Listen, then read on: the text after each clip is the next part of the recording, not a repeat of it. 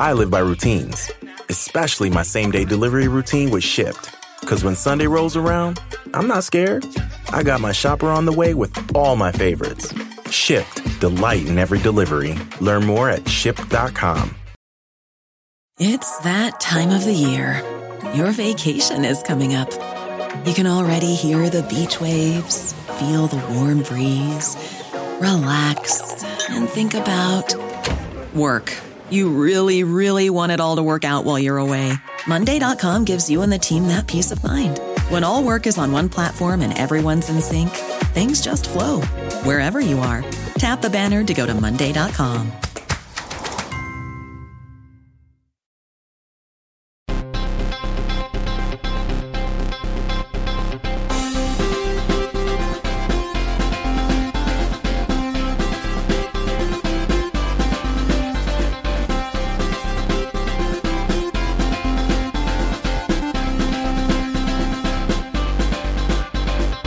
Pod Save America. I'm Jon Favreau. I'm Dan Pfeiffer. On today's show, Democratic officials express optimism about a potential deal on Joe Biden's economic plan. Journalist Amy Westervelt from the climate podcast Hot Take joins to talk about whether we can still save the planet with Joe Manchin in the Senate. And as the president prepares to take questions from voters at tonight's CNN town hall, reporters are whining that he's not taking more questions from them. Two quick notes before we start. Check out the final episodes of 544 Days, where host and journalist Jason Rezaian remains in prison as the clock ticks down on the possible nuclear deal between Iran and the Obama administration. Find out how Jason finally escaped after being wrongfully accused of being an American spy. Listen and follow for free only on Spotify. Also, we need your help. Vote Save America is working to raise $1.5 million through our No Off Years Fund. Donations will go to help voter registration efforts in states where reaching new voters will help make the difference in our ability to win next year and beyond. Places like Arizona, Florida, North Carolina, Pennsylvania, Texas, and Wisconsin. We've raised over $270,000 so far, and we're almost halfway to our goal of reaching $600,000 by the end of October. But that's quite a goal. We need your help. Uh, help us get there by heading to votesaveamerica.com slash donate. All right. Let's hey, hold on, news. hold, hold, hold, hold, hold. Is there no offline with Jon Favreau promo in this episode? You know, it wasn't in my marketing materials, Dan. No, I, I did the uh, I did I did the offline promo. Jon, I did the offline promo on Monday. I know people. You got to hammer it home. Repetition. You think people run a commercial once and then just hope people buy their product? No. Go listen to offline. It comes out Sunday. It is an idea I am very angry that John came up with and I didn't because it is phenomenal. so go listen. It's gonna be awesome. Thank you, Dan. See, Dan's uh, Dan sold a bunch of books. You're a big book guy, so you know what it takes to uh, to pitch. Yeah. to, Just- to pitch your project. don't you wait. do Yeah. yeah. But yeah, no, yeah. Offline, offline is coming out this Sunday. The first episode is with uh, Jia Tolentino. It is fantastic. We talk about um, why the internet has driven us crazy. Jia's very smart on this. She's written an entire book on it. So um, check it out Sunday morning offline. It's right in the Pod Save America feed. A lot of people have been asking how to subscribe. Don't worry about it. If you're a Pod Save America subscriber, it'll be in your phone first thing Sunday morning. So you are good to go. All right, let's get to the news. And for once, it may actually be good. Uh, Democrats from every wing of the party are starting to sound hopeful that a deal may be near on Joe Biden's economic plan. The reporting is still all over the place in terms of what's in and what's out. There are still some uh, pretty big issues to resolve uh, that we will talk about in a second. And obviously, the final deal will not include everything that most of us, most of us who don't uh, represent the state of West Virginia or the state of Arizona in the Senate, wanted. Um, but if it passes, if the bill passes, it will be transformative, making historic investments in education, healthcare, childcare, elder care, housing, infrastructure, and climate change, paid for by taxes on the rich. Again, Joe Manchin and Kyrsten Sinema have killed a lot of important shit and continue to be very annoying. Um, but uh, Congresswoman Pramila Jayapal, who was on the show the other week, uh, was just saying yesterday that the Progressive Caucus's priorities are still in the bill. And uh, our friend Senator Brian Schatz told reporters yesterday, I haven't seen this much optimism since right before we passed the American Rescue Plan. What do you think, Dan? Are we all jinxing it? Uh, would you like to? Would you like to rain on this parade? No, I, I'm not I woke gonna- up. I woke up today and chose optimism. That's that's my thing. today. Tomorrow should- could be something else. But Yeah, but for not- right now, I chose optimism. Yeah, I, I am not going to rain on anyone's parade. I'm not going to do that today. I know that is a thing I tend to do. Look, I think we, I think the tone the Democrats are using is right, which is it feels like for the first time in months, the car is moving forward. We are going somewhere. We don't know where that is. So it's don't- it's not in the ditch. It's not in the ditch. that no one no one listening to this knows no one even producing this show is old enough to even know that line that you masterminded and made so popular Just Google Google car ditch Obama. You'll you'll, you'll find what we're talking about. anyway it is i knew i knew when i was doing this i was stepping in it with the car metaphor either way it seems like we are that when you and i did this podcast one week ago today we were going nowhere fast and now it feels like there is some momentum behind the idea that something has to get done people are finally having real discussions about what's in, what's out. They're making decisions. The obstinate ones are coming to terms with the fact that something is going to move and they're going to have to figure out where they want to draw the line and where not. And, you know, so a lot of the progressives who, you know, not even just progressives, the vast majority of the party who had perhaps, I include myself in this list, um, naive hopes about what we were going to convince Joe Manchin and Kyrsten Sinema to do are coming to terms with the fact we're not going to get everything we want. So it these things have a feel to them. There's a rhythm to them, and right now we feel like we're in the moment where we have sort of stared political apocalypse in the face, and we're beginning to move forward. A lot of distance to go here, but progress.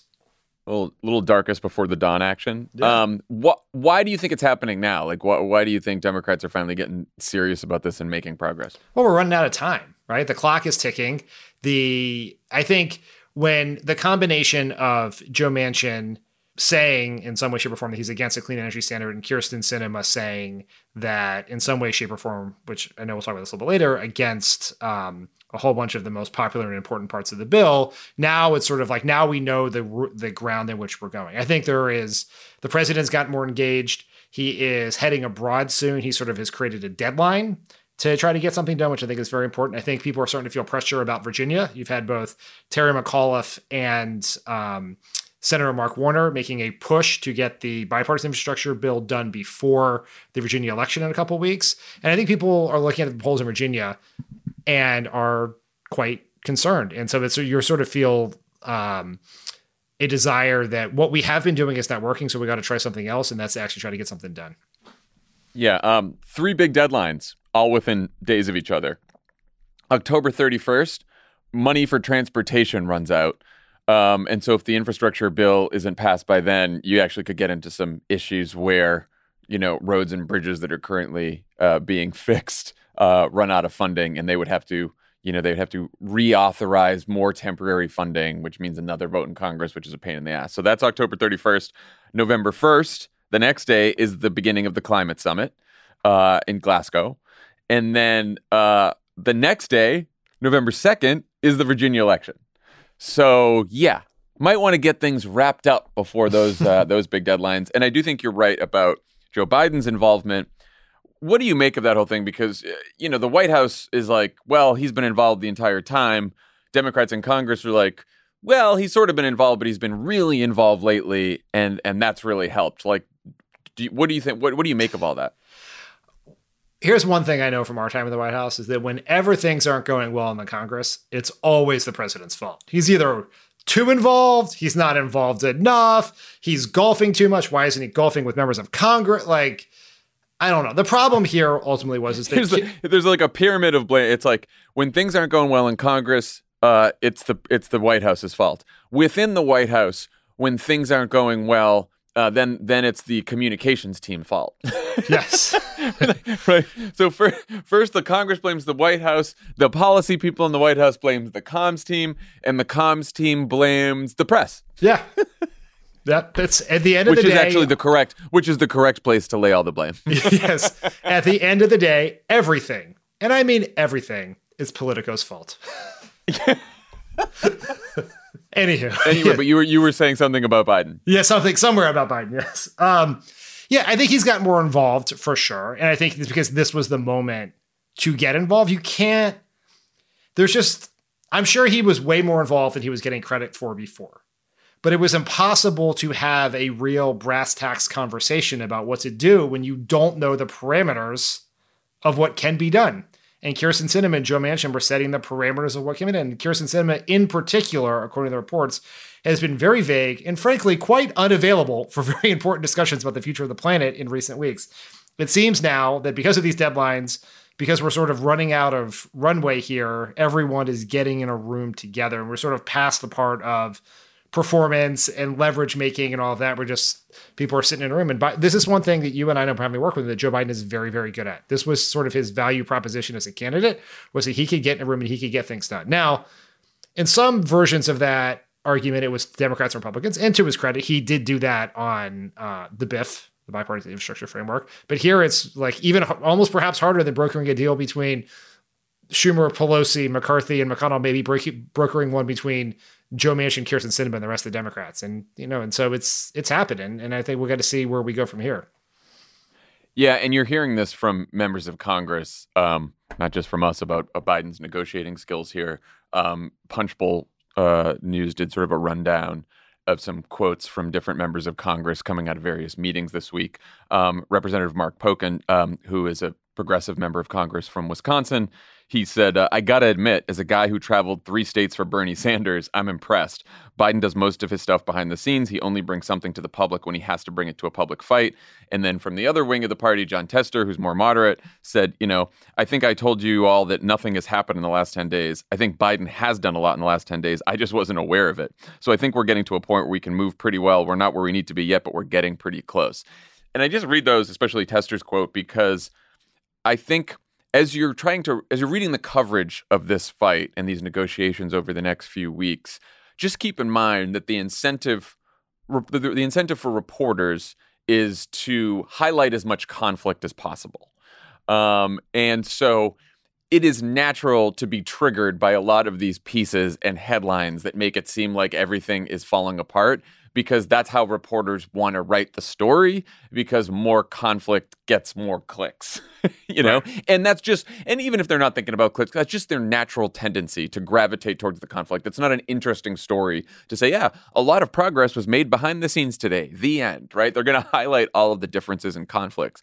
But you should know that you know as tester thought like he, he's a member of congress he didn't think a lot of progress was being made. And sure enough, behind the scenes, a whole bunch of progress was being made. So there is a lot probably happening that we are not aware of that could be positive. I mean, this is one of the incredibly hard parts about whenever a White House and a president is involved in trying to pass a difficult piece of legislation, particularly when you are passing that piece of legislation through entirely through your own party on a party line vote, is there is a unsolvable incongruity between legislating and messaging right? Yes. Legislating is often done in quiet. It's also done, you know, having to highlight some of the dumbest things to, you know, associate yourself with Congress, which is incredibly unpopular under all like for history. And you know, we went three through this, decades running. Yeah. Yeah, for forever it has been incredibly unpopular. And hanging out with unpopular people tends to make you unpopular. And so Biden's been doing all this work and he couldn't talk about it because if he did talk about it, it would decrease his chance of passing the bill. And ultimately, when you are you're he's playing the long game here, which is a vict he can either score some short-term political points or messaging points now and put the ultimate goal of passing the bill at risk, or he can take a, some water on in turbulent seas and hopefully get to port. I'm going to do a lot of transportation metaphors yeah. this week, um, but you get you get what I'm saying. How much detail do we know right now about what's still in the bill and what might have fallen out? Well, we the the mo we talk we'll talk about this with Amy, but the vaguest part thus far is the climate provisions. It seems that we, other than knowing that Joe Manchin has an opposition to the clean energy standard, uh, we don't know what else they're going to do, what else they can agree on, what other things he's opposed to, what other things other people may be opposed to are.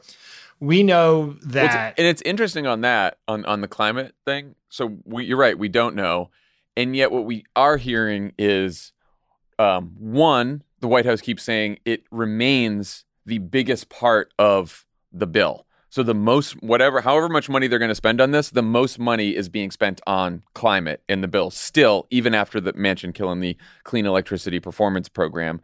And we also know a bunch of progressives and moderates, because this is an issue that unites just about every Democrat in Congress except for basically just Joe Manchin. Kyrsten Sinema is on board with the climate stuff too. Um, we know from them that uh, they're like, well, we're not going to support a bill that doesn't still meet President Biden's goal of reducing emissions uh, 50% by 2030. And so somehow everyone still believes they're, and we're going to talk about this with Amy, that they're going to find a mix of policy that could go in this economic plan that passes Congress and executive actions that still gets to Biden's goal of um, reducing emissions 50% by 2030, which, you know, he, he really wants and needs ahead of Scotland. Yeah. And everyone has an incentive because they live on the planet to get there and politically to ensure that they are believe that that is what is going to happen. Right. Correct. So some some of the in what we know in and out is so let's talk about we'll put aside the the revenue or the pay fors or how we're going to pay for this bill for one second. What it seems like is in the debate between do a few of few things permanently or a few things fully funded, they're leaning to doing as many things as possible over a shorter time horizon. For example, the child tax credit, instead of being made permanent or for five years or 10 years, could be just for two years and have it come up mm-hmm. for expiration right before the presidential election. We know that instead of ma- permanently funding the Affordable Care Act, it looks like it's going to be a three year funding, most likely. And all of these numbers depend on you can only spend as much as you can raise. And we haven't figured out what tax increases there are going to be. We haven't figured out yet whether, if any version of Medicare negotiating prescription drug prices will be in there, which is one of the biggest uh, raisers because it actually makes money because the government saves so much money on prescription drug costs. So everything is very fluid. We know that he's prioritizing uh, childcare and early childhood over higher education in the funding. We know that um, that Medicare expansion is still on the table, although it may take a different form and not be as robust as Bernie Sanders and some of the progressives have wanted. Like one example being discussed is a debit card for uh, Medicare recipients for dental. Um, it gives them a certain amount of money to spend on dental as opposed to just changing the benefit program to cover dental just as a you know as a as a regular benefit in the plan. So there's a lot of moving pieces here, but it seems like we're trying to get as much of Biden's agenda in either a less generous form, and I I hate to use the term generous, but uh, less generous form over, a shorter time horizon than was originally planned. this is all very hard to do because you're cutting the funding total from you know sixty percent in some cases, depending on the math. Yeah, it seems like the only things that are completely out of the bill are the clean energy performance program um, that Manchin killed and uh, free two years of community college, and that everything else is reduced. So, but in the bill, still universal preschool, still in the bill, which would be hugely transformative. Paid family leave, but again, there they're talking about now four weeks of paid family leave instead of 12 weeks. Um, you mentioned the, another year or two of the child tax credit, some kind of expanded Medicare benefits for seniors, expanded Medicaid is still in there, lower Obamacare premiums, but as you said, funded for three years. And then a couple hundred billion each for home health care, child care, affordable housing um, are all still reportedly in the bill. And the big question marks are prescription drugs, as you mentioned, and also immigration, which is interesting because, you know, Pramila Jayapal has been saying there were five important priorities for progressives. And as of yesterday, she was said, I'm, I'm happy to report that all still all of them are still in the bill, you know, reduced funding, but they're all still in there. And immigration is one of those. And so people seem to think that there's still going to be something done on immigration, and yet I don't quite know how that's going to happen if the parliamentarian has ruled out two immigration proposals already. But people still seem hopeful on immigration. Yeah, I'm very curious to get some details on what that would be. Is it funding for some programs that could make our immigration system more humane? Is it, um, you know, something around dreamers? You know, so a lot of the things that are really incredibly important we need to do have been nixed by the parliamentarian. I don't know if there's a chance to rewrite them and go back at it. So I'm very, very curious to hear and see where that goes. There were multiple reports yesterday that Sinema has said she won't support any increases in the individual or corporate tax rates. How do Democrats pay for uh, uh, pay for the bill without raising tax rates? Great question, Jon. it gets really hard really fast. Uh, a couple things that are on the table reportedly, and this is another one where the reporting is all over the map about what Sinema is for and what she's against, and how hard the line is drawn in various places.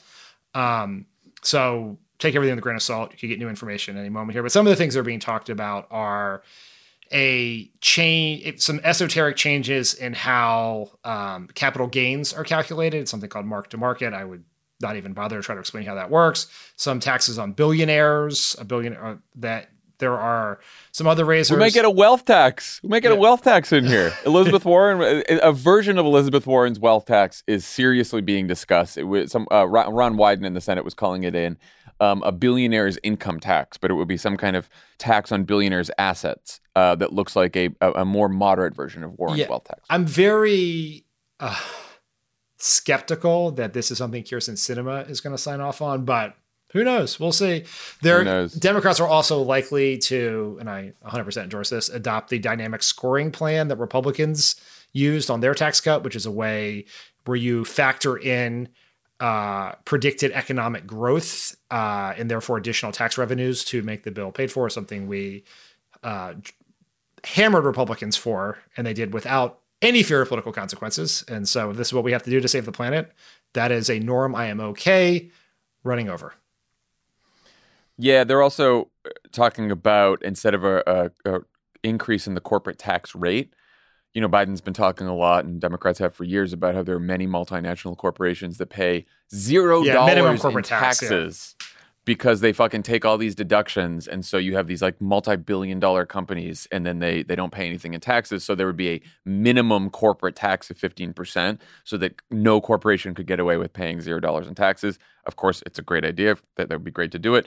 Also thinking about a tax on corporate stock buybacks where corporations just buy back their stocks to help increase the value of their their stock price uh, which is also bullshit. So look there's there's a lot of good ideas out there uh, about how to pay for this that would still hit the very richest Americans, but you don't raise the uh, individual income tax rate or the corporate tax rate. When I say raise, I mean just restore them to what they were before the Trump tax cuts. You're leaving a a you're leaving a lot of money on the table. B it's fucking politically stupid because there's few more there's few ideas more popular than raising taxes on the 1% in big corporations except for i don't know uh, letting medicare negotiate for cheaper prescription drug prices which is also becoming a problem thanks to fucking Kyrsten Sinema. Um, so there it's it's really disappointing the tax stuff um, like happy that they're going to be able to pay for the bill because a lot of the investments in the bill are critically important and would change a lot of people's lives. But in terms of doing something serious about economic inequality this in this country, um, you know, you can all thank Kyrsten Sinema and and remember that in 2024 when she tries to uh, maybe run for office again. I mean, it is she alone. Joe Manchin, 100% on board with restoring the corporate tax rate to what it was when Donald Trump was president. Kyrsten Sinema yeah. alone is standing in the way of a substantively correct, morally important, politically potent issue and making everything harder for everyone. And it is so infuriating because it's based on nothing. It is nothing. There is, you know, we we you know we did a whole thing on the show a few a month ago or so about centrists versus moderates. I actually think that centrist is now an incorrect way to describe Kyrsten Sinema because centrism is a political strategy one that we think is outdated and incorrect but it's a political strategy. It's the idea that if i act a certain way i will get elected. That is not what she is doing. I think the way to describe Kyrsten Sinema is i was so struck by this which is a few weeks ago howard bryant who's the sports reporter quoted someone in the nba describing kyrie irving the NBA star who won't get the vaccine, but is an anti vaccine. He also is unwilling to admit the earth is round, called Kyrie Irving a contrarian without a cause. And I think that is the yeah, perfect way to describe Kyrsten Sinema. Because you know what? Kyrsten Sinema voted against Donald Trump's tax cuts in 2018. She put out a statement decrying them for being a giveaway to the rich and corporations and bad for Arizona families. And then in 2018, she voted to make the per, the individual rates at the lower Trump rate permanent. And now she is opposing returning the corporate rate to where she thought it should have been two years ago or four years ago, whatever it is. It makes no sense. It's illogical. There is no policy to it, there's no principle to it. It flies in the face of good politics. It is truly baffling. And it is going to cost the party dearly. At dearly, it's going to it's going to hurt yeah. what we can fund. It's going to hurt our ability to win elections It's certainly going to hopefully hurt her ability to win another election. And it's just It is wild. Like Manchin, I can understand. I hate it. I disagree with it. It is a some of his policies are dumb and cruel and self-defeating, but I under I can kind of put myself in his shoes and understand why he does that. Kyrsten Sinema it is just like she wakes up every day, throws a dart at a board just to see who she can annoy that day. And maybe her plan in 2024 is to just I don't know become a lobbyist and ride off into the sunset, which you know that's that that that's possible. But if she wants to run for office again, let, let me tell you, I'll be I'll be the I'll be first in line contributing to that primary opponent. I just you know someone someone on Twitter asked me this morning like because I was asking about the tax revenue stuff and it's like how are you not expressing more rage about Kyrsten Sinema and and I was like I, look I, I don't know that it's really productive to express a lot of rage right now. I will be trying my hardest to get even when 2024 rolls around and we find a primary opponent for him. Just that's what I'm going to do. You know, like nothing else I can do now except scream about it into a microphone, which doesn't I mean, really not, seem to be helping. I mean, it helps me. Per- it's cathartic for me personally. Yeah, it's cathartic. But it's, it's yeah, not moving sure. the ball forward for anyone else. No, no she's not listening. Um, all right, let's allow ourselves to uh, dream for a second and pretend this thing gets passed. Joe Biden's average approval rating is dog shit right now. It is 43%. Um, Huge majorities of voters are pessimistic about the economy and the direction of the country. There will be plenty of Democrats disappointed that a lot of important proposals got cut. There will be independents and Republicans who think the price tag is too high. And then there will be plenty of people, pro- probably most people, who have no fucking idea what's in the bill. What are the challenges of selling this thing, and how should Biden and Democrats go about it? The the problems of selling this, or the challenges of selling this, are immense. And I would just note what is worse than dog shit? I don't know. Well, because Donald Trump's approval ratings were worse than Joe Biden's at this point, so I just want to know true, where true, we true. are on the shits. Like that's yeah, elephant. They were elephant, worse. Elephant they were worse than. They were worse than this, and then he uh, and then he came within like forty thousand votes of winning. So yeah, that's yeah, yeah, yeah. A, I mean, who, it's like, something to think about. that's right. Don't despair, people. We too yeah. could be once you know one overly compliant Secretary of State away from getting back into the White House. Oh my god! look, I, look, this is incredibly hard. Like we, we said this before, no one would ever do your climate agenda, your healthcare agenda, your jobs agenda, your tax reform agenda all in the same bill. Like that makes no sense. By th- the way, Dan, I, I saw some a, a bunch of reporters and other people have been saying this this week. Like, why did Democrats choose to do this all in one bill? Why did Democrats choose to do? I'm like, are you how fucking dumb are you? Like, Democrats didn't choose to do this all in one bill we had no choice. The only way you could pass all this was through reconciliation because it requires 51 votes and doesn't require getting rid of the filibuster, which Joe Manchin and Kyrsten Sinema won't let us to do. It was do it all in one bill or do nothing. That was the choice.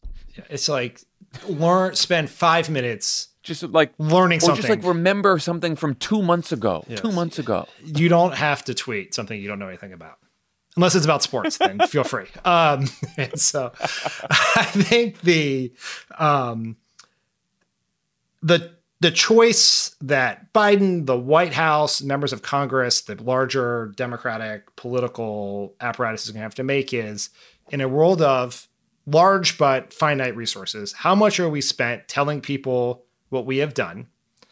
And how much yeah. do we spend telling people what Republicans might do? or will do if they get back into power. And that is it's a big choice because there are there's a lot of evidence in recent years, and particularly in this year in particular, that voters are voting for reasons that are very disconnected from what may be their individual economic self-interest. As we've said before, Joe Biden mailed a check to like 100 million people, and his approval rating did not go up. That's nothing says something about Joe Biden or checks or anything like that. The checks are incredibly popular. It's just said about where people are entrenched in politics. And like that is sort of how I'm feeling. I think the huge we have to get this bill done. It is the right thing to do for the world. It is a way to go to our voters and our volunteers and our donors and say, see, it was worth it. I think that's incredibly important. You have to sell it to them.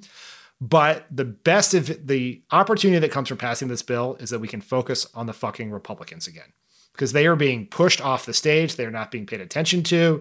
They are just undermining elections, pushing anti vaccine conspiracy theories, and they're all doing it. And no one's noticing because, for I think what are not necessarily incorrect reasons, the bulk of political coverage is on whether Democrats can pass Joe Biden's agenda. And when that is done, we can hopefully move the spotlight back to them.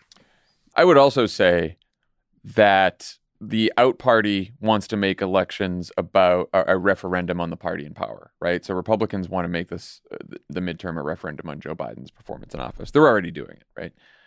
If you're the party in power, you want to turn it into a choice. We've talked about this before. And so I do think talking about the Republicans have done and will do, and then contrasting it with, with what you have done and will do is also an important part of the equation. So, for example, say they they get a, the child tax credit into the bill and they extend it for a couple of years. Now you can run saying to people, okay, uh, you put Republicans in power, uh, taxes are going to go up on a bunch of families with children because they don't want to extend the child tax credit. We gave it to you. They want to take it away and they want to raise your taxes. That's just one example out of many policies in the bill where you can do this once you pass it. Um, and so, but I think like you're right. What's missing, what's been missing from the equation over the last several months is you rarely hear any Democratic official talking about Republicans much because Republicans have already decided that they're going to vote against the bill. So there's nothing much to say about them. And it's all about, you know, Joe Biden and most of the Democratic Party against Joe Manchin and Kyrsten Sinema. And if that's all you see in the headlines and that's all you read about, and nothing's getting done in Congress, you're going to blame the party that's controlling Congress in Washington. It's just natural. Like I, I, I can't help but remember that Donald Trump and Republicans in Congress were at their lowest approval when they were trying to repeal the Affordable Care Act and pass their tax cut. They failed at repealing the Affordable Care Act, thank God, and they succeeded at passing the tax cut. But the process of trying to do both of those things when Republicans were in charge and Donald Trump was in the White House made them more unpopular than any other time over those last four years. And they did, and Donald Trump did a lot of unpopular shit in, in our view, but it was the mess in Congress that made them the most unpopular. Um, one more thing here is we got a um, uh, our friends at Data for Progress sent us a poll that they just did last week. It was a poll in the field from the 15th to the 17th. Uh, they polled uh, 1,325 voters about the Build Back Better plan. So, as usual, when uh, they read a description to voters about the plan that included expanded Medicare benefits, home and elder care, child care, and clean energy jobs, is how they phrased it. 65% of voters supported it only 28% oppose it. Then they asked whether you'd approve of Biden's job performance if the economic plan passed. And they asked that question, and his approval jumped from 46% approve, 51% disapprove, which was the uh, approval rating at the beginning of the poll. And then, if the plan passed after hearing about the plan, his approval jumped to 58% support, 37% disapprove. What do you think about that? Because I, I find it hard to believe that any president in, in this le- era of polarization could ever get a 58% approval rating. But that does suggest that maybe doing popular stuff and passing a bill like this could help Joe Biden. Yes, I think it absolutely will help Joe Biden's approval rating. I do not dispute that. I agree with you that 58 seems higher than is reasonable to expect, but what do I know? But I think the way to think about this is where do we want Joe Biden's approval rating to be? We want it to be right around his win number in 2020, right, which is 51%.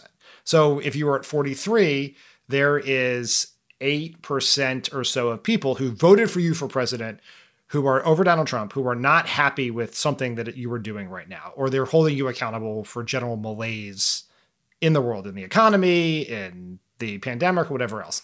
That 8% is the easiest to get back. It's not easy, don't get me wrong, but it's certainly easier than persuading someone who voted for Donald Trump to support you. And so having success will help bring certainly bring Democrats home and bring back some of the Democratic leaning independents back into the fold. You then have to sustain that success over time and build on it and keep a narrative of success. I really think because of the oversimplified nature of our hyperactive Facebook driven media environment, people can only sort of there is no nuance available in political narratives. You're either winning or you're losing. You're either mm. strong or you're weak. And the last for the ever since August, the narrative has been is that Biden is losing. Right, whatever it is, he's not doing well. His poll numbers are down. He can't get his agenda done. And if he passes this, that's a circuit breaker on that narrative. It's an opportunity to set a new narrative, which is that he is succeeding. He passes this huge agenda. He, it'll be incumbent upon everyone involved in passing it and people like ourselves to explain to the world why that was important and why 1.9 trillion or 1.5 trillion, whatever it is, is a historic achievement that should be judged on its own, not in comparison to 3.5 trillion or whatever else was potentially out there. But yes, it should help increase his approval rating. Will it necessarily? We don't know. But succeeding is better than failing. And right now, the narrative is failure. I think it's an unfair narrative. It discounts a lot of really positive things happening, but that is what you open Twitter, you open Facebook, you watch cable news. That is what you're hearing every day. And and just to highlight the magnitude of the challenge that the Biden administration faces, even if they pass it in selling it, in the Data for Progress poll, 35% of voters said they have a general understanding of what's in the bill before the description of the bill was read to them. Only 35% said they had a general understanding. Only 7% said they know specifics of what's in the bill. Seven. And 58% said that they know nothing or only a little about the bill. Uh, then Data for Progress did an open ended question, which are always fascinating because it's more like a focus group and you can just let people say, you know, what's on their mind. And they asked, What have you heard about the bill? Top words infrastructure, roads and bridges, taxes. so it's like good for the good for the infrastructure stuff, but I think we could talk about this forever, but this goes back to the whole like childcare is infrastructure and uh, prescription drugs are infrastructure, which I never understood at the time and still don't understand why we tried to define everything as a fucking word that no one really knows what it is anyway. It boggles my mind that we didn't just have an infrastructure bill and then call everything else a jobs plan or an economic plan, but whatever. Um, so that was that was what, what that those are the words that came up most in the open-ended response. And then there were some I'll give you some some good comments and some bad comments about the bill from voters. Some good comments. This person has to have been a plant, even though it was a uh, 45 it was a 45 year old Republican woman who said this. I think the bill is geared towards getting our country back on a better foundation. Like, what? That's amazing. And then someone else said, the Build Back Better agenda is an ambitious plan to create jobs, cut taxes, and lower costs for working families, all paid for by making the tax code fairer male Democrat 45. Like, was that Ron Klain? That was. you was know, John I'm, Anzalone, Biden's pollster? I think it's time to admit that I, at least for another couple months, am a male Democrat who's age 45. So I can admit that I, I was polled there. you were polled. And then some of the bad ones were $3.5 trillion wish list of spending, pork laden bill for blue states, 3 trillion that's going to inflict debt, uh, and then a couple other interesting ones someone said, All I know is that two senators are holding it up. That's all I've heard, which tells you a lot. And then someone else said, I've heard a few of the components, but have heard more about the dissent in getting it passed. And then someone else just said, Everyone's arguing, which there you go. I, I don't blame people for having that reaction. That's all you see in the press. Can I, can I leap to the defense of the Biden communications team for a second? Please. So was I was I attacking them? I no no no no no no no. But uh, there's a lot of critique of the messaging of this, and one of the people always point to like this poll number that's like no one can name specifics in the bill. Do you know who right. can't name specifics in the bill? Anyone, because we haven't had any. Right? Like you and I are professional political observers. We host a podcast. We read every single thing that's written. We know people work in the Biden White House. We know people work in Congress. And we're here just like trying to read between the lines and Politico stories about what might be in the bill. Members of Congress could not say they know what's in the bill. Anyone who says they know what's in their bill has is actually mistaken. Like that has been the problem here. Is this is not a messaging failure; it's a legislating failure because we haven't had a bill with specifics to sell this entire time. Like I totally agree well, with you. Well, just say even even the White House, right? Like if you know, because we've made the argument before that Joe Biden should be on the road selling the shit out of this bill. Well, what if Joe Biden for a month had been like at every single stop? Two years of community college, two free years of community college, said it over and over and over again, and then it got dropped from the bill, which it is. Right. So it's hard to sell something. It's like, you know, fucking jello. Right. Anyway, but I think uh, I, I think the, the important thing here is look, if they pass this thing, you're right. It is a very black and white narrative. It's winning or losing. And if they're winning it, because they passed it, then they have an opportunity and they have probably a narrow window to really talk about and to have every single Democrat elected into office and every single person in the progressive, you know, media universe talking over and over again about what actually got passed because a lot of the headlines will be about what didn't make it into the bill and then Republicans will start criticizing it. And so it will be our job to talk about, you know, what policies are actually in the bill that are going to change people's lives. That doesn't mean that we shouldn't be disappointed about what didn't get in there. That doesn't mean we shouldn't criticize what didn't get in there. But it is important for the American people to know what's going to happen now that this bill passed because for most of them, it's going to be their lives are improved in a significant way. All right. When we come back, we will talk to Amy Westervelt from the Climate Pod Hot Take about uh, climate negotiations in Joe Biden's economic plan.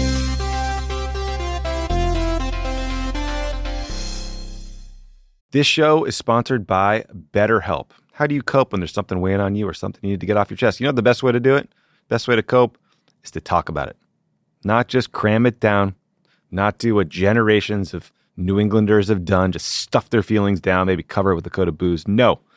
You got to talk to someone, you got to work it out, get it off your chest. And just by doing that, you will feel better. We all carry around different stressors, big and small. When we keep them bottled up, it can start to affect us negatively. Therapy is a safe space to get things off your chest and to figure out how to work through whatever's weighing you down. If you're thinking of starting therapy, give BetterHelp a try. It's entirely online, designed to be convenient, flexible, and suited to your schedule. Just fill out a brief questionnaire to get matched with a licensed therapist and switch therapists anytime for no additional charge. Get it off your chest with BetterHelp. Visit betterhelp.com slash PSA. Go today to get 10% off your first month. That's betterhelp, H-E-L-P dot com slash PSA. With climate negotiators from nearly every country gathering in Scotland in less than two weeks to negotiate a new deal to cut global emissions, the White House continues to say that President Biden stands by his promise to cut U.S. emissions 50% by 2030 and that clean energy investments will still be the biggest part of his economic plan, despite the fact that Joe Manchin has killed his clean energy performance program. Here to help us sort through this debate and talk through some potential solutions is Amy Westervelt, an investigative journalist and co host of the excellent climate podcast, Hot Take. Amy, welcome to the show. Hi, thanks for having me. Um, what was your reaction to the Friday New York Times story about Manchin killing the clean electricity standard? Manchin, you walking lump of coal. No. Correct. That's right. That was the answer yes, I was looking for. That was for. my my immediate reaction. Yes. Um I mean, yeah, it's it's it's disappointing, but I I think that I don't know. I mean, honestly, what I think needs to happen is that that progressives need to kind of toe the line. And I know that Biden's trying to get something done ahead of this deadline of, you know, wanting to take something great to Glasgow, but like um, I don't think that I don't know. I don't know that that um, they're going to get another opportunity to actually get emissions reductions if they don't sort of um, fight to get something else in there that replaces those cuts. Uh, so yeah. Can you talk a little bit about why that program was so uh, or is so important? Yeah. I mean, the biggest reason, the, like the simplest way to put it, is that it was the only one that actually comes with some punishment for not reducing emissions and not transitioning.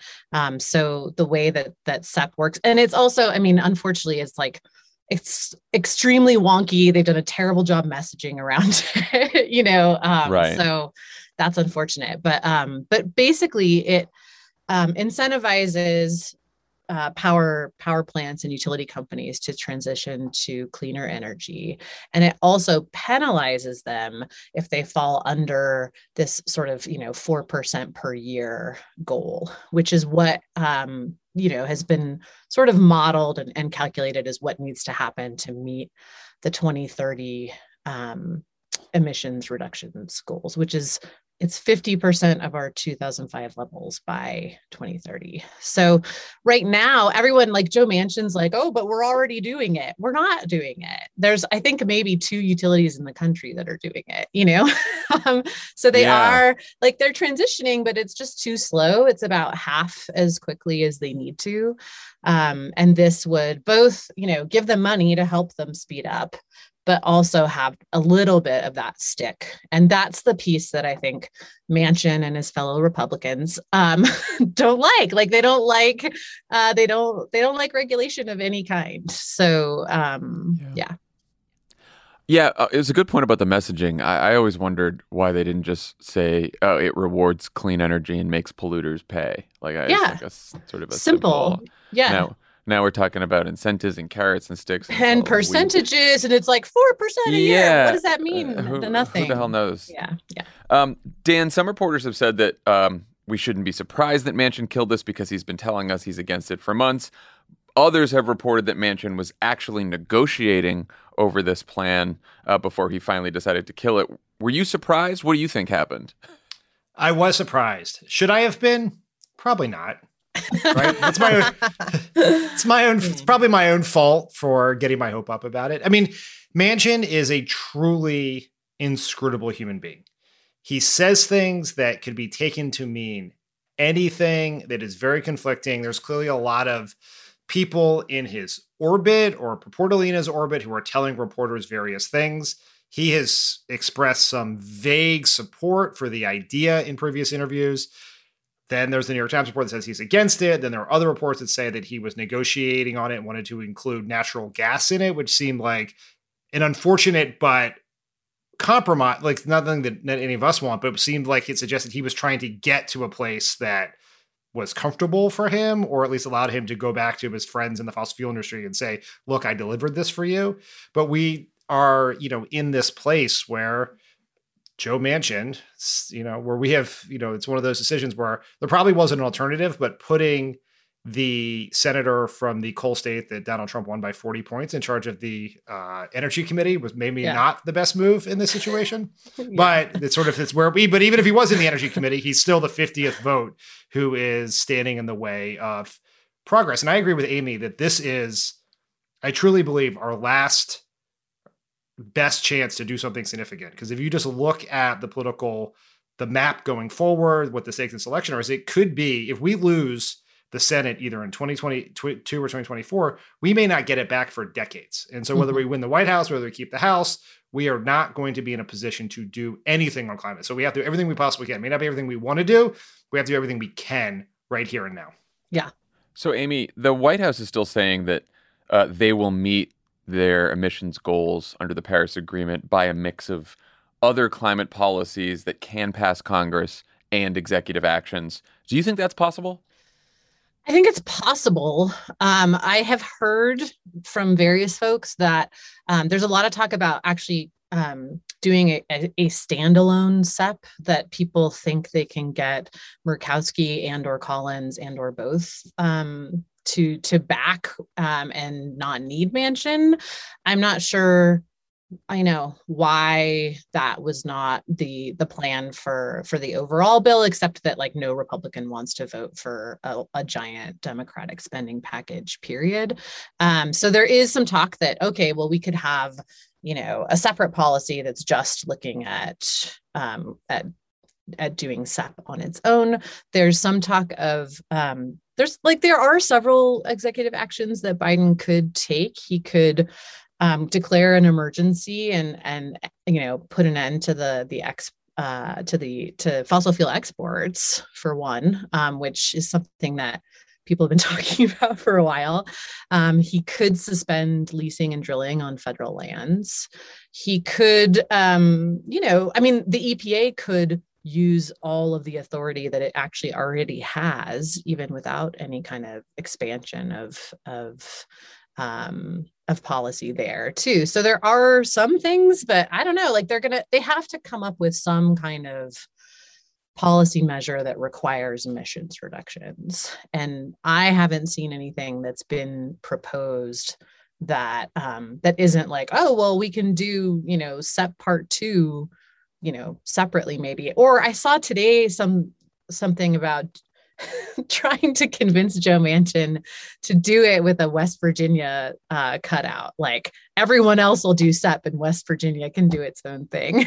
Oh my God. I'm like, really? Okay, yeah, sure. Um, uh, I guess. I mean, I guess that would be better than nothing, but I can't imagine how that would work. So yeah, Well, and, and even if they did a standalone clean energy standard, um, you'd probably you'd need more than Murkowski and Collins, yeah. right? Because you wouldn't be able you'd you'd you already used your reconciliation package, so you'd have to go back to regular order and get sixty votes. That's right. So they're like maybe Romney, maybe this person, but I'm like, you oh still god, have. now we're counting to ten. I know. Yeah. I'm like now you still have Sinema, you still have Manchin, like you know.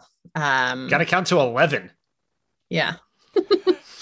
I mean, I do think there's promise in the executive action around sort of the EPA using their authority to regulate power plants, but that Yeah. runs into Supreme Court problems, right? Well, only if um only if you expand the standard. Like the way I mean you could go with what already exists, right?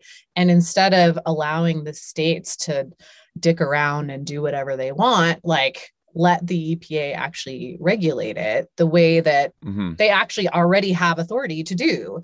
Um, but that would also require properly funding and staffing the EPA. So, you know, there's there's that whole component too.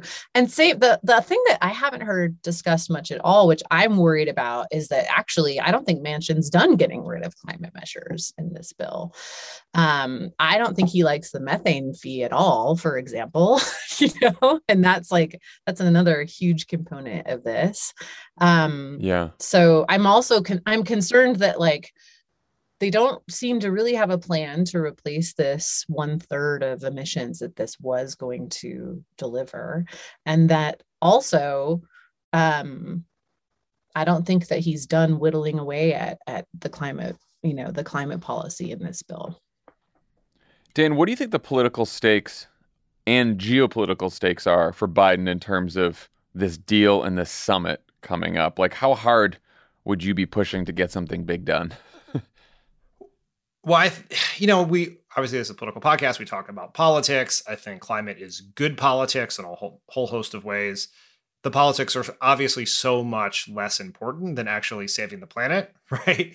And so it almost feels dumb to be trying to figure out like what's the best way. Like the focus should be what's the way to message it to get it done, and then once we get it done, we can figure out how to go sell it to people so that we get political credit. Republicans get political blame for opposing, whatever that is. But ultimately, it's like whatever we can get done that comes as close as humanly possible to meeting the task we need to, to make. Uh, but I think, but because you brought up politics, and really, I've just exhausted my knowledge of climate policy, and I have to pivot to politics immediately. The um, well, I'll start with the geopolitics. It's obviously deeply embarrassing for the United States that as one of the world's largest emitters, Joe Biden's party is in control of the entire government, and he can't do even a fraction of what he wants to do because one member of his own party is in the way. Like that just Yeah. like you met like the Chinese are laughing at that, right? They're like, come on now. And so mm-hmm. it, it limits our authority, it limits our ability to go to these other countries and pressure them to do more. We just have little authority and credibility, and it undermines whatever some of the credibility we gained back after Trump left. Right? It was like obviously incredibly embarrassing when Trump pulled out of Paris and then became one of the few countries in the world who was actually putting in place policies to make the climate worse, not better, or at least you know. And then so we get finally get a president who acknowledges that climate change is real, gets in there, has a plan, he controls all of government, and can't get significant piece of his agenda done. That's not that's not awesome.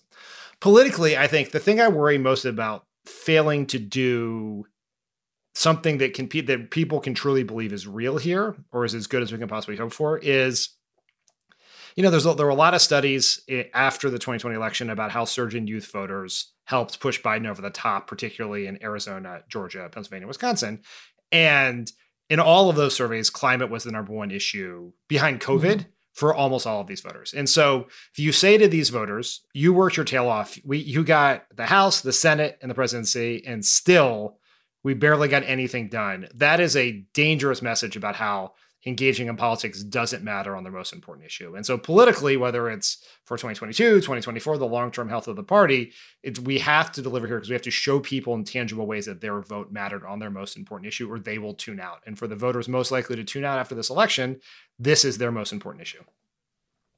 i'm already hearing that Yeah. from from like gen z climate kids they're just like Really? you told us that if we got behind biden he would like deliver on climate and we feel like we were sold a bill of goods they're already feeling like that um so if this doesn't get fixed like they're losing they're going to lose that coalition of people and it that's really scary um yeah And to that point, Amy, it's you know, the Biden administration can say, well, it's Joe Manchin's fault. It's not our fault. Look, we proposed these significant reductions mm-hmm. in line with Paris. But um, that message doesn't translate well and it can kind of get lost along the way, which is, you know, one of the reasons I think if you're the Biden administration, you do everything humanly possible to not only get the most ambitious climate proposals you can in this bill, but then do everything possible via executive action. Yeah. And show up in Scotland with with something significant. I mean, I think the point about China is interesting, Dan, too, because China's overall argument is that democracy is messy and doesn't get shit done. And that it's a it's an antiquated form of government. And if they show up in Scotland with a bunch of policies um, to reduce their emissions and the United States doesn't, that helps make their argument. And Joe Biden has been making that argument apparently to a lot of Democratic members of Congress um, I, I, heard to some effect, which is um, which I think is, is a pretty good argument for some of them who may not be as excited about some of this stuff like Joe Manchin, because otherwise it's an argument that China's kicking our ass. Um, Amy, I know you've um, criticized the media's failure to cover the climate crisis with the serious, seriousness and urgency it deserves. Mm-hmm. What does better coverage look like to you? I think, I mean, well, I think the the best example of how not to do it this week was Politico framing this as you know uh, Manchin oh wins God. and environmentalists lose on like that type of coverage. The sort of like points on the board political coverage of climate policy is really um, really problematic and really needs to change. Um, it's not that it like climate is not a pet project of environmentalists. It's not, you know, environmentalists are not yeah. some like weird special interest group. Climate policy is something that will impact absolutely every person on the planet. And um, to frame it that way is really irresponsible i think um so yeah not doing that anymore would be great um it was just that gets you know we uh, we rate bad takes here with one to four politicos, and then and four politicos is a full playbook, and of course that what you just mentioned was in playbook.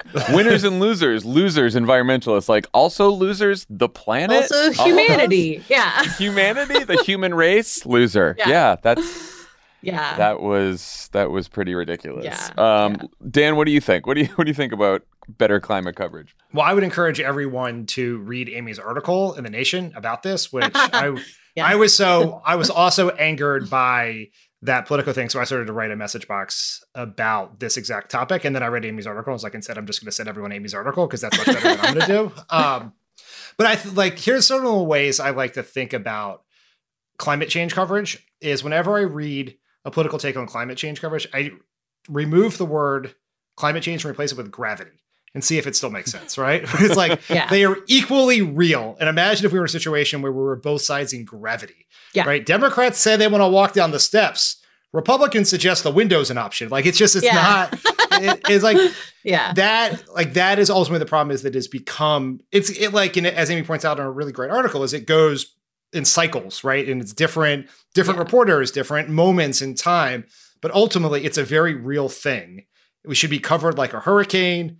A encroaching wildfire is a real thing that is happening, and there aren't isn't a dispute about what's happening. You have to accept it, and you have a stake in it as a reporter, right? You live on this planet too, unless you have you know, unless the folks at Axel Springer have a compound where on Mars where they can send the political reporters, I don't know, but mm-hmm. it's a real thing, and I think that that is it, had like it is terrible and it is damn it and it has been incredibly damaging to the debate to the planet because Republicans have the right has won this debate in 2006 yeah. the climate change bill was there was a general agreement between both parties that climate change was real the climate change bill the cap and trade bill at the time was McCain Kennedy John McCain supported climate change. When Mitt Romney was governor of Massachusetts, he supported climate. He believed climate change was real. They acknowledged mm-hmm. it. There were disputes about how to deal with it, but his acknowledgement was real. When when John McCain ran for president in 2008, he had to disavow his belief in climate change. When Mitt Romney ran for president in 2012, he had to disavow his belief in climate change. And they, we're heading in the wrong direction at the worst time because we're mm-hmm. allowing mm-hmm. this to be a debate when it's not. Yeah.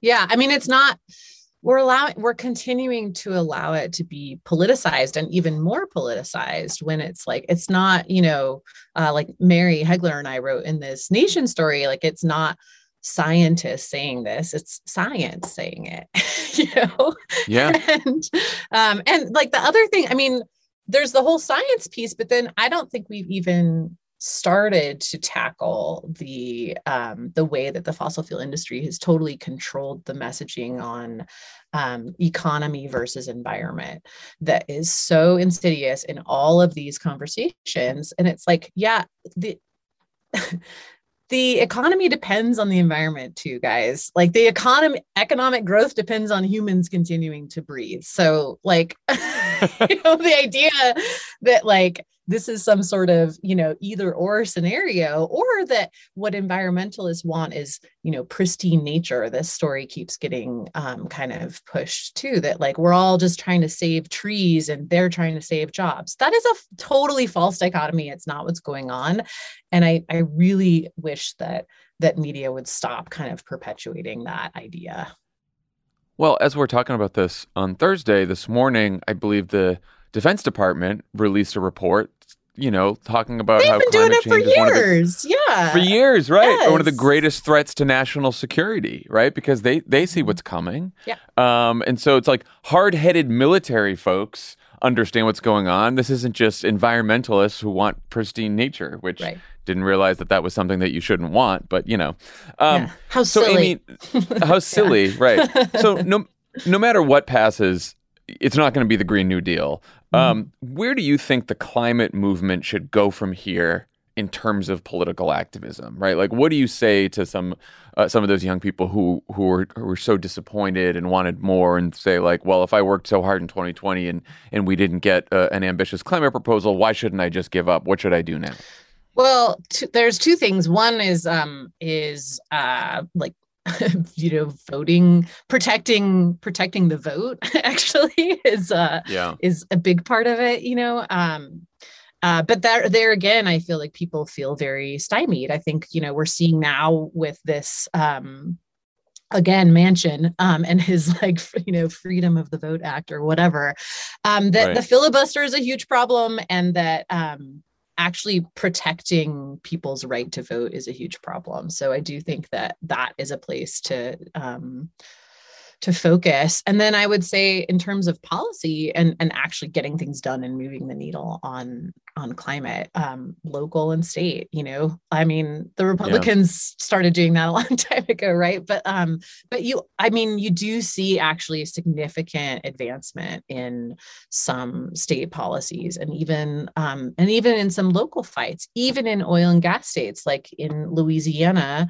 where you know people organized um, in the Gulf Coast to put a stop to um, one of the biggest plants that was was proposed in Cancer Alley, and that was just grassroots organizing at the community level. People, you know, got together and they. Um, you know they stopped what would be a huge you know contributor to climate change so there are these like these ways to kind of go back to grassroots organizing and and actually deliver um at um at that front but um but i don't know i mean honestly like uh it's pretty hard to feel optimistic about national policy right now um Yeah. so I, you know, I wish that I had like a more hopeful message for people, but right now it's hard to find.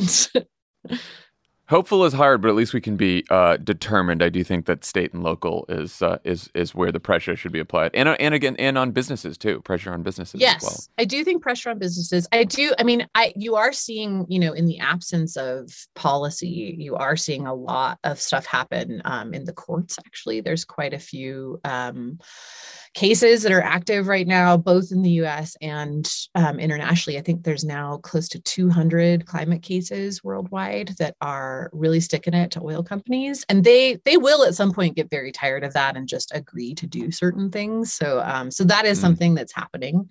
Um, and then on the on the sort of local and state front i think the other thing that's helpful with sort of community organizing is that you know we're going to need that community resilience to just get through climate change too Yeah, um, so Right. it's like it's not bad to build those those bonds now and and you know kind of get involved with where you live makes a lot of sense. Um, Amy Westervelt, thank you so much Yeah. for joining us today. Everyone, go check me. out uh, the Hot Take podcast. It's uh, it's fantastic. Thank you.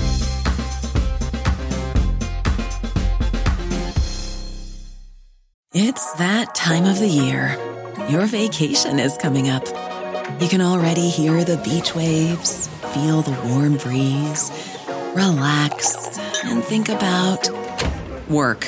You really, really want it all to work out while you're away. Monday.com gives you and the team that peace of mind. When all work is on one platform and everyone's in sync, things just flow wherever you are. Tap the banner to go to Monday.com.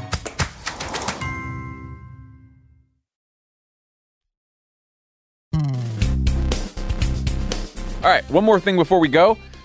President Biden will take questions from voters at a CNN town hall this Thursday evening, but DC reporters are once again cranky that he's not taking more questions from them. Alex Thompson of Politico, of course, wrote a piece this week where he accused the White House of having a quote bunker mentality since Biden has only done 10 sit down one on one interviews and none since Labor Day, even though he's taken many questions from reporters after events. CBS's Mark Knoller noted that at this point in their presidencies, Barack Obama had done 131 one on one interviews, and Donald Trump did 57. Those 16 of those were on Fox, and God knows how many were on OAN or Newsmax or fucking Dan Bongino's podcast. This is, of course, a crisis of democracy and a threat to the First Amendment, as the public has the right to know what their president thinks about questions like this. Biden, what scandal do you have coming? How's your, aller- how's your allergies, Mr. President? Can this administration guarantee that holiday packages will arrive on time? And do you believe you'll be running against former President Trump? Oh, come on. Why do you continue to trust the Taliban, Mr. President? Did Hunter Biden commit a crime? Has he called Matthew McConaughey and urged him to run for governor? uh, the first one is my favorite. What scandal do you have coming? That's as close to what about your gaffes as possible, which is, of course, my all-time favorite. What do you think, Dan? Um, what's with the what's with the bunker mentality? I would note a few things about this. One, in the eyes of DC reporters, the only questions that count are the one that Biden takes from them, them individually, not just even just general questions. Two, as was pointed out here, Barack Obama did a ton of interviews and fewer informal Q and A's with the press. You know, like Trump would do, like walking to the helicopter or you know before and after events. And during the Obama years, it one-on-one interviews did not count but informal Q and A's did. Now that we've gone to the Biden years, the goalposts have clearly moved very far because informal Q and A's do not count, but interviews are the end all, be all of transparency. And I would just like to note that you know this gets me very worked up, but basically what these people are arguing is, and look, and I think it is in president's interest to do interviews and press conferences at the time and place of their choosing. Looking like you were in a bunker, which Joe Biden is not, is not good for you. It, you need to communicate and you have to work hard to do it. And the media is one important way to do it. But let us let us we should not pretend that even for as well intentioned as the individual reporters are in their desire to hold politicians accountable and inform the public, Ultimately, what they are arguing is that the representatives and employees of the Walt Disney Company, Comcast, AT&T, and Amazon should have more access to the president. I love. Do you think? Do you think this matters to anyone but the DC press corps? Like, is there any political risk to not doing more sit-down one-on-one interviews with a fucking nightly news anchor or whatever, whoever else? There's not a political risk. The public hates the press. They do they they I mean it's not it's not just Republicans, it's Democrats as well, although Democrats not as much as Republicans. There is they rank right there near with Congress in terms of institutions that are not trusted by the public. The danger is not in whether you talk to enough reporters or you do enough press conferences or sit down interviews. It is whether you are getting your message out or not. And the press is not the only way to get the message out, but it is a way to get the message out. So it makes sense that Biden is doing as we are, he's building momentum for his legislative agenda that he's doing this CNN town hall tonight, right? That's exactly what I want. But it did those questions do not count because like 80% of them will come from people, not reporters. You know, voters, will not be, reporters. And if you've watched any of these town halls with Biden or any other politician, the questions that people ask, actual people who vote, um, are almost always much more substantive and policy oriented than the questions that reporters ask, which are about process or stupid shit like everything we heard in that last clip. So it's like, what about your scandals? What about Donald Trump? What about your allergies? What about what about Hunter Biden's laptop? Like I I would wager that the questions you'll get from um, people at the town hall tonight will not be necessarily softball questions for Biden.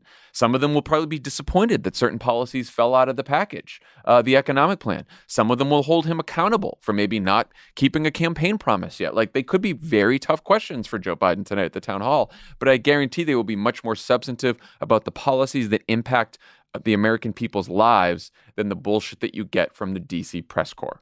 And for and the that is reporters, what the press corps hates, by yes, the way. and for the reporters who look down their nose at regular people and accuse them be, of being insufficiently able to ask horse race questions in these town halls, there Anderson Cooper will be there tonight. There is always a, a reporter who can follow up, right? If Biden inadvertently makes some news, or he can, yeah, or he contradicts himself, or he says something that, that may not be accurate. There is a there is some there's a babysitter for you DC reporters. You have your representative in the room to ask the question. So it's not. Yeah, I can understand why reporters wouldn't love it if networks just let, uh, you know, politicians just take questions from vote e-voters, even voters they choose without any sort of follow-up, because that's a power dynamic that is, you know, greatly favors the politician.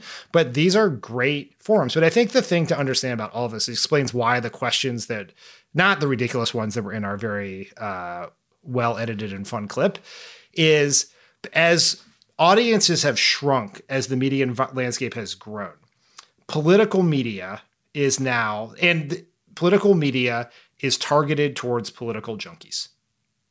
Right? Even the New York Times, yeah. the number of people who did not make their decision about Joe Biden, the Build Back Better agenda, Donald Trump, the insurrection, or any of those things, almost none of them consume this media. And so the questions they're asking are not for the public good, they're for their audience, as they should be. These are people who work for businesses who serve an audience. And so they're asking questions that are interesting to the political junkies and partisans who read their outlets or watch their shows and not to the broader public.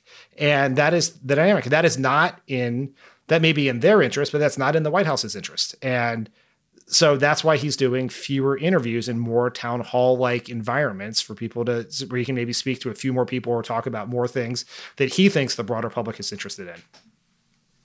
Uh, last question related to this: Do you think Biden should launch launch his own social media platform to compete with Donald Trump's new app, Truth Social? Yes. And he should launch a television network and he should support progressive media and he should do all of those things.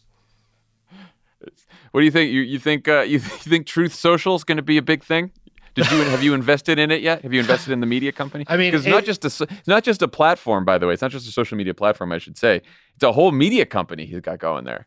I like we are making fun of Trump because this is very clearly a get rich scheme for donors and others to pump a bunch of money to give him tens, if not hundreds of millions of dollars in technically legal, but definitely immoral ways to influence him if he were to run for president again. Like that is definitely what's happening. We should not pretend like this is real. It is so fake. Like no serious person would look at a deck that where Donald Trump's media platform is challenging Facebook, Netflix, Netflix Disney, Disney. Like, what are we like? That's no one would give money to that unless they were trying to buy influence with someone who may be president of the United States again in a few years. Like, that is what is happening. But one thing that I think Democrats really need to learn from Donald Trump, and I recognize that that is a very freighted sentence, but Donald Trump fully understands about the importance of having a media ecosystem that communicates directly with your voters. Yes. And he not only 100% correct. And it's not just, you know, build your own media platform or Trump Plus, whatever he's calling it, but he also spent a ton of time. Now, it was driven by insecurity and a whole bunch of just general Trump weirdness, but he spent a ton of time nurturing the right wing media ecosystem. He gave them traffic. He focused on them. He made sure that more people knew about about books. And Democrats have done there are exceptions to this. Bernie did a very good job in his campaign of nurturing the progressive media media ecosystem in the same way to lay hands on them and try to lift them up and build that up as an important part of a messaging apparatus. Because if we we say all the time, if we rely on the traditional media, we are gonna not we're gonna speak to only a tiny fraction of the voters we need to reach. And so we have to build up alternatives. And Donald Trump, like, this is a ridiculous grift, but the idea behind it is something the Democrats could learn a little bit from. And again, because Trump has been banned from Twitter uh, and mainstream media isn't covering him as much as they used to when he was president or when he ran last time, it can sometimes seem like, oh, what's happening with Donald Trump these days? You don't hear from him much. Thank God. Great. We can all move on with our lives. He is, because the right wing media ecosystem is sort of an, enc- an enclosed bubble, and because it is so large and has such reach and influence among Republicans, there's a whole, co- Donald Trump is in constant conversation with his base. Uh, he is in constant conversation with these people. And even when he himself is not in conversation with them, his themes, his messages, his policies, everything he wants to communicate is being communicated, whether it's from Fox, whether it's from Ben Bongino's podcast, whether it's from, you know, Tommy's favorite new podcast, uh, Steve Bannon's uh, podcast, uh, whether whoever it's from, they're hearing it every single day. And that is why Donald Trump continues to have an iron grip on the Republican Party for that reason. Because his messages and what he wants to say is being heard by all of them. And what fucking Mitch McConnell wants to say, no one, uh, anyone who's watching C SPAN can hear it, but really no one else. And the same thing with all the other Republicans who don't want the party to fall to Trump, right? Uh, which is not Mitch McConnell, but people like Adam Kinzinger or some of these like never Trumpers. They don't have, they don't have the, the, the media outlets that Donald Trump has to communicate the message. And that's why he's so powerful on the right still. And we should learn that lesson on our side. Just to, I'll leave us on a ominous note which is it, which is why it's so funny that Donald Trump tried to launch a competitor to Facebook today. But here were the top performing link posts on U.S. Facebook pages in the last 24 hours from Kevin Roose of the New York Times' is very important Facebook top 10 account. Number one, Occupy Democrats, which is a progressive page, which is great, uh, and they do very wow, good. good for that's stuff. that's amazing. Number yeah, you feel, one, you feel good, right? Like you think this is Yeah. good news? No. Number two, Ben Shapiro. Number three, Dan Bongino. Number four, top thirteen. Don't know what that is. Maybe it's neutral. Maybe it's a white supremacist site. Who knows? Number five, Ben Shapiro. Number six, Ben Shapiro. Number seven, Dan Bongino. Number eight, Ben Shapiro. Number nine, Dan Bongino. Number ten, Ben Shapiro. It's uh, it's bad. It's bad, Dan. Yep. It's not great.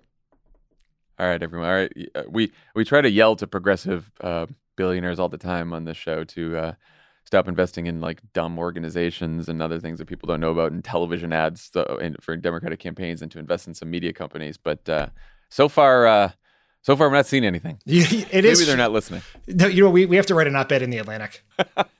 Honestly, that's probably true. A hundred That's percent. probably true. That's where they that's where they're looking.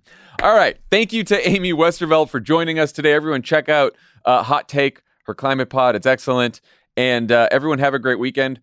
Offline is Sunday. Check that out. And then remember, Monday will not be PSA, but first thing Tuesday morning, uh, the episode with me and Lovett and Tommy will be in your phones. So check it out. Have a great weekend, everyone. Bye, everyone.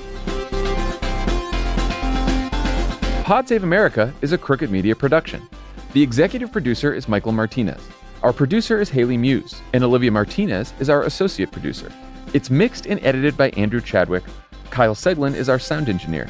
Thanks to Tanya Somanader, Katie Long, Roman Papa Papadimitriou, Brian Semmel, Caroline Reston, Madison Hallman, and Justine Howe for production support.